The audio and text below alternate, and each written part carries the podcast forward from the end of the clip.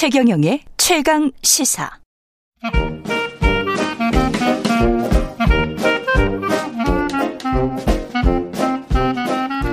네, 최경영의 최강 시사 경제합시다. 월요일은 명쾌한 경제 이야기 하고 있습니다. 박정호 명지대학교 특임 교수 나와 계십니다. 안녕하십니까? 예, 안녕하세요. 오늘은 주식시장 공모주 이야기네요. 예. 예. 저한테 요즘 가장 많이 여쭤보길래 그냥 이 주제를 한번 가져와 봤습니다. 그래요? 요새, 예. 요즘도 공모주 관심? 아마 이런 것 같아요. 예. 지금 뒤늦게 주, 주식시장이 재테크로 괜찮다. 이제 음. 좀 보신 분들이 계시잖아요. 예. 근데 이제 들어가려니까 주가가 너무 올라간 거 아닌가 싶은 너무 거예요. 높아. 어. 그러니까 야 그렇다면 처음 예. 상장된 회사의 공모주 어. 이걸 사가지고 내가 뒤늦게라도 주식 투자 좀 해보면 어떨까. 예. 아마 이런 질문의 발로인 것 같습니다. 그렇군요. 이게 지금...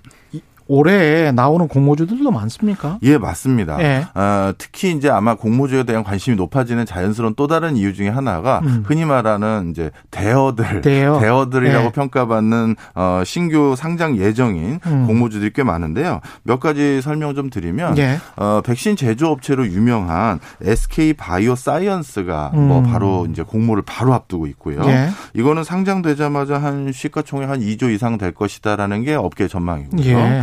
그다음에 우리가 일상생활에서 즐겨 쓰고 있는 카카오뱅크. 아. 네, 이것도 이제 공모하겠다. 이제 예. 발표를 했고 이거는 뭐 상장되고 나서 한 최대 한 이십 조까지 가지 않겠느냐. 호. 예. 그렇게 생각하고 있고요. 야, 이십 조요? 네. 이십 조면은 금융 지주 회사들 거의 시가, 그 수준이죠. 그, 그쵸. 예, 예. 그 정도 수준이죠. 네. 야, 근데 카카오뱅크가 그 정도 돈은 못 버는데. 이제 아마 미래지향성을 또 보는 것 같아요. 예. 그 다음에 또 뭐 요즘 가장 핫한 회사 중에 하나는 역시 배터리. 예. 엘지 에너지 솔루션이 이제 또 상장할 거라고 하는데 음. 이게 이제 예상컨대는 제일 시총이 높아요. 한 예. 오십 조 되지 않겠느냐. 아유, 오십 조 원. 예. 그 다음에 혹시 뭐 게임 좀 좋아하시는지 모르겠습니다만. 예. 배틀그라운드라는 그 세계적인 히트를 한 게임 회사가 있습니다. 아, 그 광고는 봤어요. 아, 예. 예. 이게 크래프톤이라는 회사인데요. 음. 이것도 올해 상장한다고 하는데 이것도 최대 삼십 조까지도 봐야 된다. 이런 와. 전망들이 있습니다. 그 밖에 뭐 야놀자라든지 원스토어라든지 우리가 일상생활에서 한 번쯤이면 들어봤을 법한 회사들 음. 아주 줄지어 계속 공모주 예정입니다. 야, 아이티, 바이오, 성장산업 위주로 공모를 많이 한다는 거는 한국이 어느 정도 산업이 재편이 되고 이거는 좀 긍정적으로 봐야 되죠. 예, 그렇죠. 또 음. 코로나십구로 이제 변화되는 산업 트렌드도 있고요. 음. 그 과정에서 최근 이제 중시에 많은 유동성이 흘러 들어왔기 때문에 예. 많은 회사들이 서둘러서 아, 지금이 적기다. 우리 특히 온라인을 중심으로 활동하고 있는 우리 회사가 예. 상장을 한다면 이 타이밍이 제일 좋지 않겠느냐 해서 아마 올해 추가적으로 공모주 모집을 하기로 결정할 음. 회사들이 많이 늘 것 같습니다. 이게 공모주 관련해서 제도가 개편됐습니까? 예, 그것도 하나 또 있어요. 예. 그 말씀을 오늘 더 말씀드리려고 하는데요. 예. 어, 작년에 공모주가 사실 굉장히 뜨거운 열풍이었지 않습니까? 예. 그러다 보니까 정말 웃지 못할 상황이 생겼는데 대표적으로 뭐 예, 비티에스의 소속사인 빅히트. 예. 이 빅히트도 이제 공모주가 정말 대박을 쳤었거든요. 물론 주가는 그 뒤로 떨어지긴 했지만 그때 이제 그 현 저 아마 상황 아실 겁니다. 예. 어, 증거금으로 이제 음. 공모주를 우리가 받으려면 아파트 청약할 때 계약금 내듯이 그렇죠. 증거금을 내야 되잖아요. 예. 그 증거금을 일억 가까이 냈는데 예. 내가 받은 주는 두 주 받았다. 맞아요. 이게 예. 일반적이었거든요. 뭐 십억 냈는데 뭐 열 주 받았다 뭐 다 그랬어요. 맞습니다. 예. 그러니까 아니 이거는 어떻게 보면 우리 소외 개인 투자자들이 투자하기에 적합한 환경이 아니라 음. 돈 있는 사람들만 기회의 장을 만드는 거 아니냐. 이런 지적들이 너무 많은 거예요. 그러네요. 그러다 보니까 그거에 대한 제도 개편에 대해서 한번 고민을 하기 시작했고 드디어 올해부터 공모주 청약 방식이 바뀌었는데 예. 이거에부터 먼저 설명을 드리면요. 예. 작년에 좀 전에 제가 말씀드렸던 공모주 청약 방식은 비례 배분 방식입니다. 쉽게 얘기해서 어떤 사람에게 공모주를 줄 것이냐 할 때 그 기준이 철저히 돈이에요. 음. 그러니까 돈을 많이 넣으면 예. 많이 받는 거죠. 예. 예를 들어서 어떤 회사가 백 주를 공모하겠다고 했는데 음. 전체 증거금이 백만 원 들어왔는데 그중에 오십만 원을 한 분이 냈어요. 그럼 그 백 주 중에 절반을 그 오십만 원 낸 사람에게 드리는 거예요. 그렇죠. 자, 그런데 올해 제도 변경된 균등 배분 방식이라는 건 음. 돈이 기준이 아니라 사람 머릿수가 기준입니다. 사람 머릿수? 네. 예를 들어서 백 주를 발행한다라고 했는데 공모주로 음. 네. 뭐 얼마의 증거금이 들어왔는지 일단 차지하고 그 공모주 백 주를 원한다라고 계좌를 터서 음. 증거금을 납입한 전체 사람의 숫자가 이십 명이다 하면 어 얼마가 됩니까? 다섯 주씩 나눠주는 게 되는 거죠. 조금 더 평등해졌다. 주주의 권리에서 투표권처럼 이렇게 네. 보편적으로 일반적으로 좀 평등해졌다. 이렇게 볼 수 있겠습니다. 예, 맞습니다. 네. 그렇다고 해서 비례 배분 방식인 기존의 방식이 완전히 없어진 건 아니에요. 음. 증권사별로 네. 균등 배분 방식을 오십 퍼센트 이상을 할당해라. 아, 이렇게 하는 거예요. 오십 퍼센트 이상을. 예. 나머지 오십 퍼센트는 기존 그 돈값에 따라서 그냥 주는 그렇죠, 것이고. 그렇죠. 네. 그러니까 지금 오해하시면 안 되는 게 지금도 음. 공모주를 내가 많이 받기 위해서는 돈을 많이 납입하는 게 어느 정도 유리한 건 분명합니다. 그러네요. 그런데 네. 예전처럼 음. 돈을 납입을 전혀 많이 못했다고 해서 네. 공모주를 거의 못 받는 수준은 아니다. 음. 이제 요걸 말씀드리는 거죠. 기관도 마찬가지로 적용받습니까? 기관 이제 공모주를 할 때 두 가지예요. 예. 기관에게 배정받는 게 개정하는 게 있고 음. 개인에게 공모주를 배정하는 게 그렇죠. 있는데 지금 말씀드리는 건 개인에게 개인. 배정했을 음. 때 바로 비례와 균등을 음. 섞어서 해라. 기관은 그냥 지금 하던 대로 계속하고 예, 늘 하던 대로 하는 거고요. 예, 기관 입장에서는 특히 주관사는 만약에 이게 청약이 미달되고 그러면 본인이 또 떠안아야 되기 때문에 맞아요. 예, 그런 또 위험 부담이 있기 때문에 사실 예. 그래서 지금 공모주 이 개편된 내용에 대해서 여러 가지 예. 또 이제 뭐 뭐랄까요 장단점이 있습니다. 예. 어, 지금처럼 개인이 증시에 대한 관심도가 높을 때는요 음. 비록 소액이라 하더라도 증시에 투자할 수 있는 기회를 많이 만들어주는 균등 배분 방식이 나름대로 그렇죠. 뭐 좋을 수가 있어요. 음. 그런데 만약에 장시가 이제 그 시들해졌다. 예. 그러면 개인 투자자들이 지금처럼 이렇게 주식시장만 쳐다보고 있지 않거든요. 청약주 미달되는 경우도 꽤 있었습니다. 많죠. 예. 사실 제가 지금 몇 개 회사만 말씀드렸지만 음. 한국 거래소 보면은 공모주 모집하는 회사는 그보다 훨씬 더 많아요. 그렇습니다. 예. 이슈가 되는 회사가 이 정도 된 거지. 예. 그러면 예를 들어서 증시가 이렇게 화랑이 아닐 경우에는 개인 투자의 붐이 시들해지면 결국 그 공모주로 개인 분양이 안 되는 주식은 모두 증권사가 떠안아야 되기 때문에 음. 증권사가 새로운 회사의 아이피오 즉 기업 공개를 적극적으로 찬동하기 약간 주저할 수가 있는 거예요. 예. 네. 그리고 또 한 가지는 많은 사람들이 공모주를 관심을 갖는 대표적인 업종들은 철저히 비투씨 업종들인 경우가 많아요. 음. 우리가 일상생활에서 흔히 들어봤거나 사용해봤던 제품과 서비스를 만드는 회사들. 그런 회사들은 내가 뭔가 직관적으로 이해도 할 수 있고 알기 때문에 친숙하기 때문에 어, 나 그 회사 공모주 들어가야지 해서 관심도가 높아질 수가 있는데 예. 그런데 비투비 회사라든가 소재나 부품이나 이런 걸 만드는 알토란 같은 회사들 같은 경우는 일반인들이 잘 모르잖아요. 그렇죠, 그렇죠. 그러다 보니까 균등 배분 방식으로 할당을 했다 하더라도 일반인들은 난 잘 몰라서 안 들어갈래. 그럼 그 부담은 또 역시 증권사가 떠안을 수밖에 없는 단점들은 있는 거죠.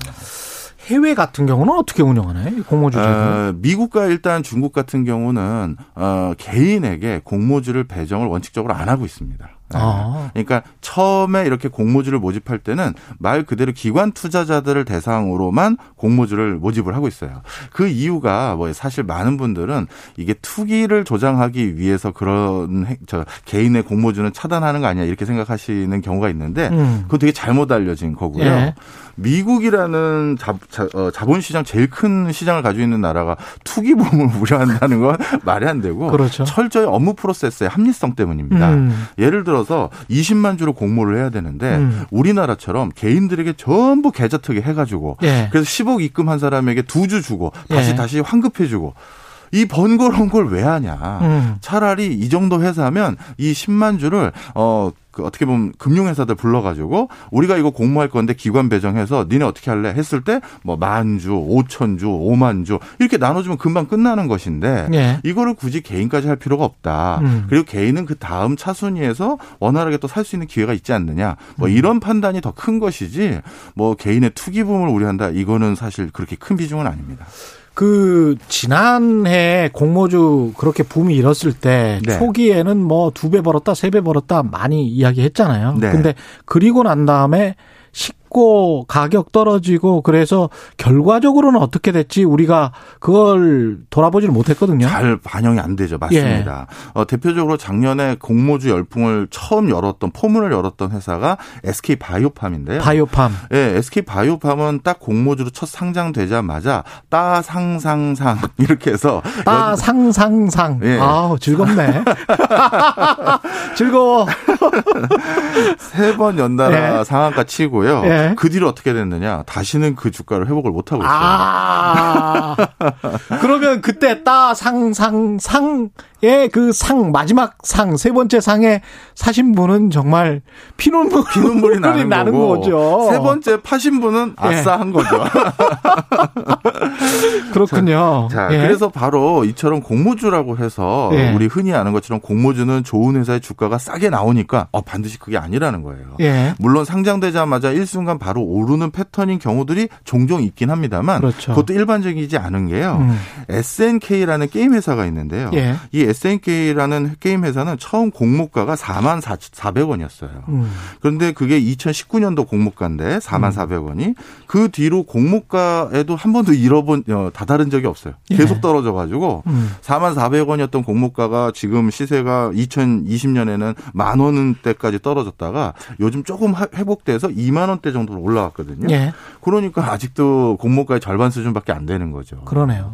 그래서 그, 예. 드리고 싶은 말씀은 음. 이번에도 이제 다양한 종목들이 상장되지 않습니까? 예. 아 이거 종목 나름대로 선별을 잘 하셔야 돼요. 음. 무조건 공모주라고 해서 다 돈 되는 거 아니다라는 예. 말씀을 드리는 거죠. 예. 나 공모 청약해서 하루 만에 팔래 이런 접근 방법보다는 주가를 보고 공모 가격을 보고 이게 기업 가치와 평가를 해봤을 때 적정한지 이거를 공모주 청약 때도 꼭 생각해야 된다. 예, 맞습니다. 예. 어, 특히 이 지금 이제 제가 좀 전에 처음 열거드렸던 회사들 같은 경우는 지금 당장의 어떤 수익을 보고 신규 주식을 발행해서 음. 대규모 투자를 유치하려는 게 아니라 향후 내가 단연간에 어떤 투자를 해서 꼭 성과를 내겠습니다라는 회사들이거든요. 예. 그러니 사실 이런 회사들의 공모주에 청약을 한다는 것은 그 회사와 동업을 하는 개념으로 접근하시는 게 더 나아요. 예. 대표적으로 그런 동업을 하는 개념으로 접근해서 크게 아마 투자 잘 했다. 공모주로 예. 할 수 있는 종목은 삼바. 삼성 바이오로직스. 삼성 바이오로직스. 예. 사실 에스케이바이오팜이나 카카오게임즈는 백 대 일을 훨씬 넘는 청약 경쟁률이 있었었는데 음. 삼성 바이오로직스만 하더라도 그 당시 제 기억으로 사십오 대 일 정도밖에 안 됐거든요. 그랬군요. 그럼 뭐 삼성이라는 이름값을 달고 공모주를 모집했는데도 사십오 대 일 정도면 음. 사실 그렇게 센 건 아니었어요. 예. 그런데 어떻게 됐느냐. 그 당시 공모가가 십삼만 육천 원이었는데 음. 어, 최근 시세 아시죠? 이거 칠십만 원까지 갔죠. 예. 그러니까 다섯 배 이상 상승한 거잖아요. 이게 당시의 어떤 시장 분위기, 증시 분위기, 그게 얼마나 상승장이냐 하락장이냐. 그래서 삼바가 됐었을 때는 상당히 이제 증시가 별로 그렇게 좋지는 그렇죠. 않았죠. 그래서 이제 삼성이라는 타이틀을 달고도 뭐 사십 대 일밖에 안 됐는데 지금 현재 증시 분위기는 어떻다고 보세요? 한 이 분밖에 안 남았는데 예. 앞으로의 주식시장 잠깐만 좀 예측을 좀 해 주셨으면 좋을 것 같아요. 예, 이렇게 말씀드리고 예. 싶습니다. 예를 들어서 그 바이오 관련한 회사가 공모주를 모집한다라고 하면요. 예. 그 회사는 성과를 내는데 일 상, 이 상, 삼 상까지 다 거치는데 십오 년 이상의 시간이 걸려요. 음. 그럼 그 사이에 별의별 변수들이 많겠죠. 그렇죠. 그런 회사에게 크게 투자를 할 때는 일 위, 일 비 할 게 아니라 그 회사가 성과를 낼 수 있는지를 사전에 면밀히 검토를 해보고 음. 그냥 묻어두는 거예요. 묻어둔다? 그래서 예. 내가 십 퍼센트 먹겠다. 아, 따상상 한 다음에 바로 얼마 빼겠다. 이게 아니라 예. 그냥 내가 아까 삼바처럼 예. 어, 내가 삼, 사 년 뒤에 예. 아니면 언제 뒤에 내가 진짜 몇 배 수익을 거두는 음. 그런 회사인지를 확인해 보시고 예. 그렇게 하시는 게 낫지 예. 요즘과 같이 나름대로 장이 횡보하고 있는 상황에서는 음. 아, 이게 바로 따상상을 꼭 한다라는 보장도 이제 예전 같지는 않아요. 그렇죠. 예. 예. 사람들이 그냥 뭐 광기에 그렇죠. 젖어서 미친 듯이 예. 그렇게 투자하고 그러지는 않거든요. 네. 예. 바로 그런 네. 것들 때문에 이번에는 공모주 선별을 정말 정확하게 하셔야 된다. 잘해야 된다. 네. 예. 지금까지 예. 최경영 최강시사 경제합시다. 박정호 명지대학교 특임교수와 이야기 나눴습니다. 감사합니다. 감사합니다. 예. 지금 여러분은 케이비에스 일 라디오 대표 아침 시사 최경영의 최강시사 듣고 계십니다. 문자 참여는 짧은 문자 오십 원, 긴 문자 백 원이 드는 샵 구칠삼공 무료인 콩 어플에도 의견 보내주시기 바랍니다. 케이비에스 일 라디오 최경영의 최강시사 듣고 계신 지금 시각은 여덟 시 사십사 분입니다.